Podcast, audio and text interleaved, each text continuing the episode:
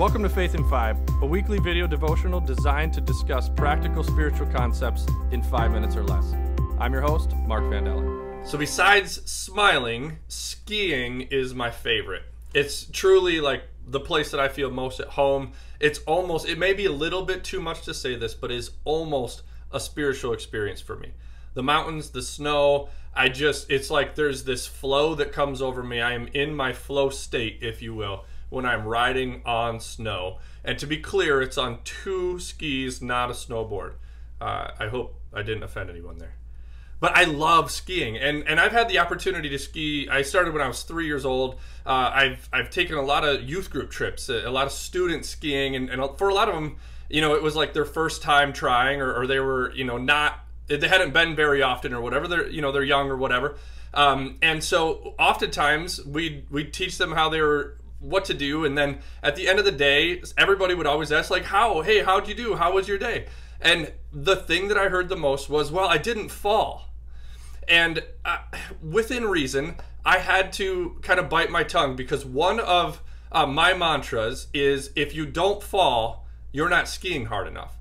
And see uh, now again within reason if you're just learning maybe that is a great measuring stick However, this is a mantra for me well beyond skiing. I have tried to learn to repeat over and over and over. You know, if you don't fall, you're not trying hard enough. And and that kind of helped me understand that failure is a part of this deal. And honestly, the only way we can be successful is if we first fail and learn from that. Think about a kid learning to walk. We don't uh, the first time they fall say, "Well, no, you're just not a walker. Sorry." Or a kid that takes a long time to learn to walk. Like kids learn at different ages, at potty training, all these sorts of things. No, we celebrate those things. But then as we grow up, we start to see anytime that we've fallen down, anytime that life gets difficult, we see it as failure. And sometimes we conclude our value is attached to that failure rather than failure being an event. And I tell you this because we are in the middle of our Beautiful Things series, where we are taking a look at uh, Brene Brown's research. Uh, she published it in her The Power of Vulnerability book. And she really she she has this idea called wholehearted living, which to me basically means if we want to experience deep, meaningful lives, then we have to go through some of these things and as she says, basically cultivate uh, 10 different things. And her one of her messages is we need to cultivate a resilient spirit. And so this week's uh, video is called Falling Down. One of the most beautiful things in our lives is actually falling down because when we fall, we learn. When we fall, we grow. And it's not just Brene's research, uh, obviously, studying humans and, and social interactions and, and the way we engage this with this world is really important. But that is connected to our faith. Uh, one of my good friends and uh, facilitating colleagues, Jody, talks often about a journey, a really difficult spot in her life. Uh, she actually was diagnosed with cancer, given not many years to live, and uh, thankfully now is uh, cancer free.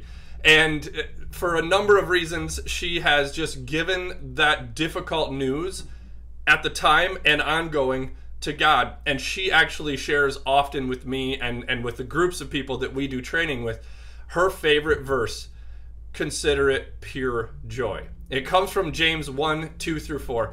James says, Consider it pure joy, my brothers and sisters, when you face trials of many kinds, because you know that the testing of your faith produces perseverance. You've probably heard me share this before because it's so important to deep, meaningful lives, but it's also so important in our faith journey. It, it goes on to say, Let perseverance finish its work so that you may be mature and complete and not lacking in anything. See, this this the beautiful thing about falling down is that we learn, we grow, we improve, we become more empathetic to other people. Sharing some of the times that we've fallen down makes us more vulnerable and empathetic. It makes us more authentic, and it also increases our ability to be courageous when we share these stories. And so sometimes in our faith journey, I think we like to protect and hide some of that difficult stuff because sometimes our faith, we think it just means that it's all the pretty, perfect stuff. And if we keep doing that, we will have inauthentic faith in our own lives, but we'll also perpetuate that in the lives of others. And that's clearly not what God wants. You can see it throughout the entire Bible. And so this week, as you live out your faith, as you consider how uh, your faith kind of engages with your everyday life, consider it pure joy. Look for the places where you have fallen down or where you continue to fall down and celebrate, pause, uh, collect those moments and start to see, start to learn to see the beauty in those things. So this week in your faith, do two things. One, look at the ways that maybe you've fallen down in the past and practice concluding that that is good that will lead you to being better. If you're not falling, then you're not skiing hard enough. And two, be on the lookout for new opportunities where maybe you're you're banging your head against the wall, a lot of frustrations, a lot of difficulties, and practice kind of this mantra of consider it pure joy. Consider it pure joy this is what my faith is meant to look like as I can kind of can, uh, cultivate the resilient spirit that Brene talks about.